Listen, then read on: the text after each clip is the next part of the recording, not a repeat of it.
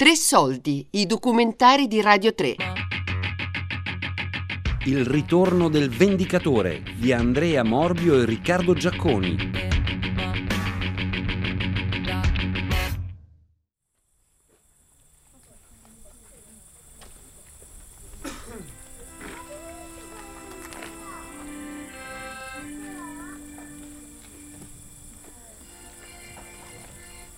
Camerata Cornello, un piccolo comune dell'Alta Valle Brembana, in provincia di Bergamo, la sera dell'8 settembre del 2012. Mentre il pubblico sta lentamente prendendo posto, adagiandosi sulle panchine che io e la mia troupe abbiamo posizionato nella piazza centrale del paese, ho la sensazione che qualcosa di irripetibile stia per accadere. Un'emozione carica di impazienza per l'esito dello spettacolo mi afferra alla gola e mi cinge le membra.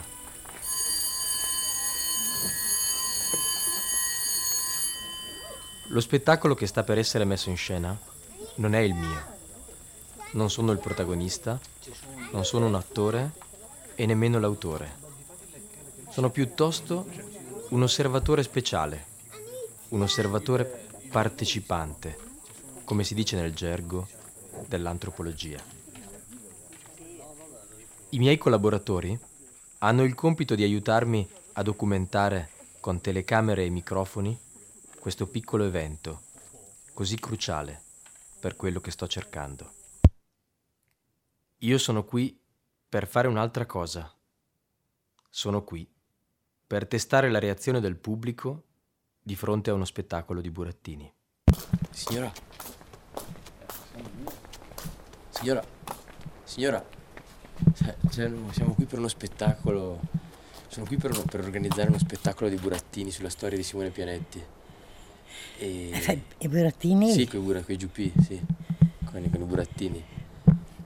E la facciamo qui, qui sotto, dove c'è il tendone, qui dove c'è il campo sportivo. Dove c'è il campo sportivo? Quando? La facciamo domani sera alle otto e mezza. Sì. Lei viene? Eh? Certo, sì. certo. Se sì. hai i burattini, sì, veniamo.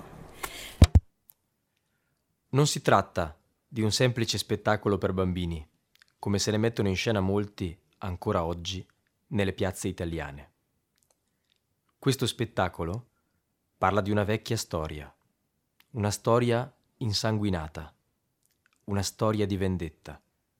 Una storia che rimane incollata alla memoria collettiva di questa comunità montana come se fosse fango. Dovrebbe passare ancora qualche d'un altro ogni tanto, insegnerebbe un po' la gente a abbassare un po' la voce, la lingua corta, accorciare la lingua. Sì, hanno detto perché da alcuni, da tutti i libri che sono stati scritti, alcuni hanno detto che è stato un assassino e tanti dicono che è stato un eroe, che ha fatto bene, perché ha fatto più i peccati che fa. La fai qualche giro fa, che ha insegnato la gente sta al mondo, che se il passasse un po' a cadere. Non, allora chi ne parla, tu lo detto? Chi ne parla bene e chi ne parla male. Quando ha saputo che girava, oh, si sono scappati. È stato un eroe. Eh. E cos'è, cos'è? Lui la birra che fa Un eroe è stato il primo eroe di Camerata. Un eroe. Eh? Un eroe. Un eroe, non un errore, è stato un eroe Pianetti. È stato un eroe, oltre che un errore. È stato un eroe, sì. Questa registrazione è una delle tante interviste che ho potuto realizzare durante la mia ricerca sul campo. Negli ultimi otto anni ho studiato le modalità in cui questa storia è stata raccontata mi sono immerso nei suoi luoghi, mi sono immedesimato nei suoi protagonisti. Ho ascoltato racconti e voci di paese. Ora voglio rintracciare gli avvenimenti che hanno segnato per sempre la memoria collettiva di questa comunità.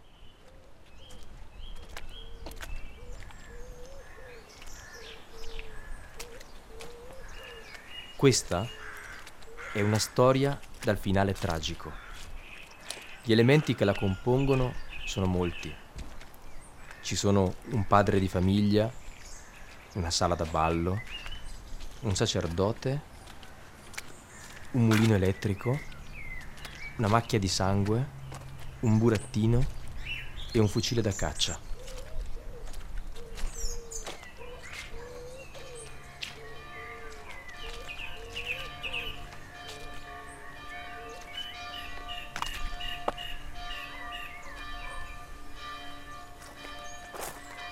La prima volta che mi trovo sul luogo dei fatti, vado a visitare il cimitero. Al momento del mio arrivo non c'è nessuno. Comincio a scrutare le lapidi e le iscrizioni funebri, ma non mi sembra ci sia nulla che possa interessare la mia ricerca, fino a quando il mio sguardo si pone casualmente su una lapide incastonata nel muro, ad altezza d'uomo. Una data in particolare mi insospettisce. 13 luglio 1914. È la data di morte del defunto. Guardo più in alto, dalla foto si intuisce che si tratta della tomba di un sacerdote. Sono di fronte al sepolcro di una delle tante vittime di questa vicenda. Un religioso che all'epoca dei fatti aveva poco meno di 50 anni.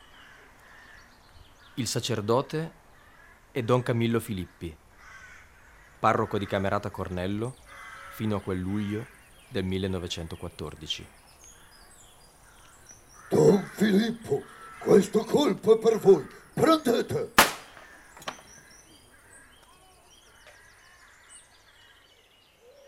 In modo un po' sconsiderato, prendo in mano il registratore e comincio a registrare i suoni dell'ambiente.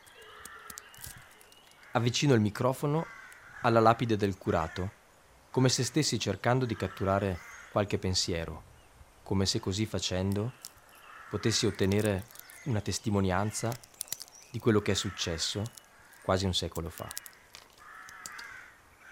In questo preciso istante vedo entrare dal cancello un'anziana signora coi capelli corti e avvicinandomi a lei le porgo una domanda diretta forse in modo un po' troppo brusco e immediato. La signora se la ricorda la storia di, di, di Pianetti? La storia di Eh, così. di Pianetti se la ricorda? Certo che mi ricordo, e bene anche. Ah sì? E poi dopo te, cioè già mi ricordo. No, io non mi ricordo. Però almeno lui è il- eh, Ma quando? Ai tempi indietro, tu mica adesso. ma, ave- ma adesso tu pianeti. o no? Ah? Adesso sono tutti pianetti perché tutti uccidono. Eh, però dipende, insomma, c'è- c'è- c'è- ci sono diverse ragioni, no? Insomma, Eh, ma adesso uccidono per un niente. Adesso è gente cattiva.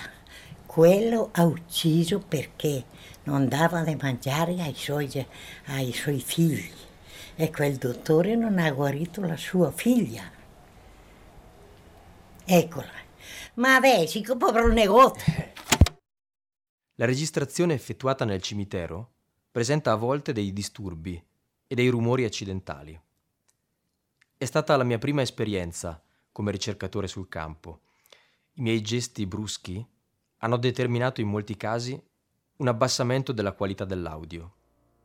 Lo stesso giorno, dopo il cimitero, ho incontrato un altro signore che mi si è avvicinato sul ciglio della strada, nella parte bassa del villaggio, vicino al fiume. E dopo avergli chiesto cosa ricordasse di quei fatti tragici, mi rispose con una frase enigmatica alla quale tuttora non ho trovato soluzione. Ne ha modificatori scelti in quel posto. Sì? E sono prossimi a far fuoco. Ah sì?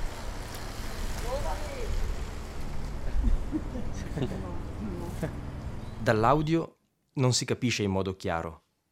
La frase che pronuncia questo strano personaggio è questa. Ci sono ancora tiratori scelti in questo luogo e sono prossimi a fare fuoco.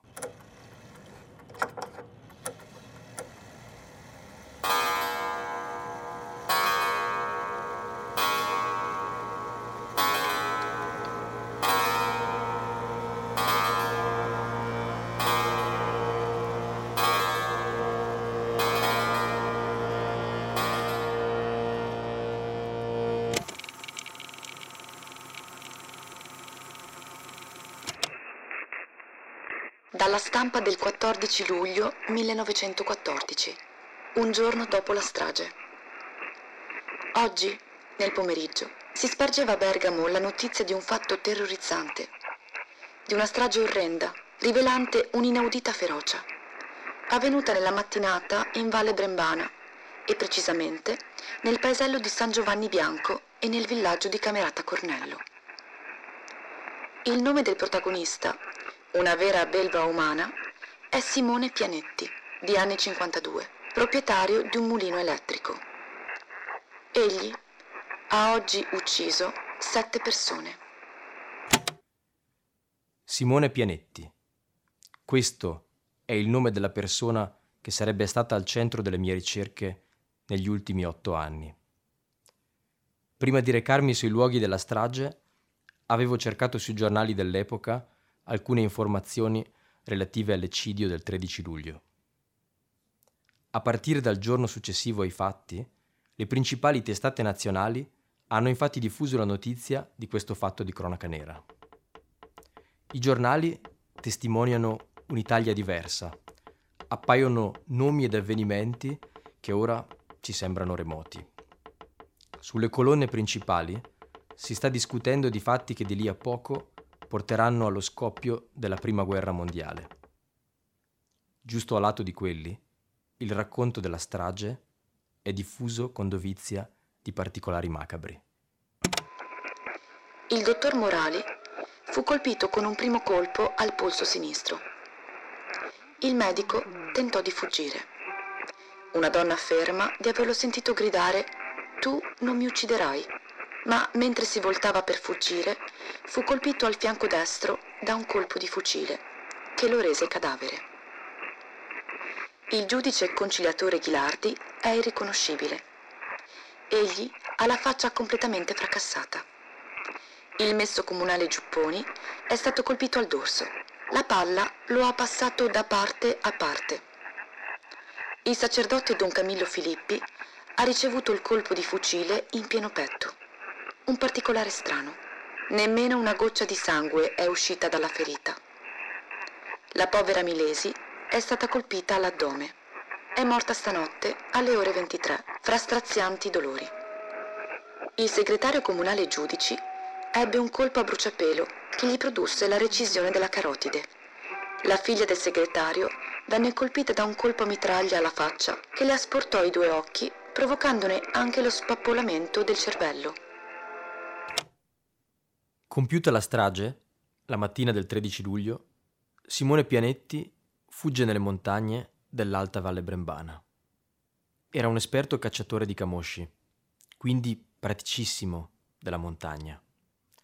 La stampa testimonia lo sgomento della popolazione locale nei primi giorni di latitanza. Dalla stampa del 19 luglio 1914, sei giorni dopo la strage.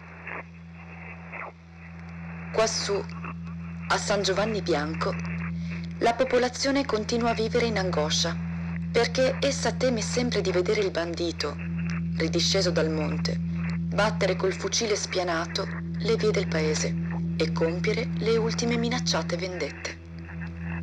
Tutti stanno chiusi in casa. La borgata, così bianca tra il verde delle praterie e delle foreste, così fresca per il rumore di cento fontane d'acqua chiara, sembra percossa da un'atroce sventura o vinta da un'epidemia paurosa. Pochi giorni dopo il massacro, viene messa una taglia di mille lire sul bandito Pianetti, per chi lo consegnerà vivo o morto all'autorità costituita. La taglia viene successivamente elevata a 5.000 lire, una somma enorme all'epoca. Nel frattempo, nei paesi di Camerata Cornello e San Giovanni Bianco, sono arrivati contingenti di carabinieri, soldati del Regio Esercito e guardie forestali che battono le montagne alla ricerca del bandito. La ricerca sarebbe durata molto più di quanto chiunque avrebbe potuto credere.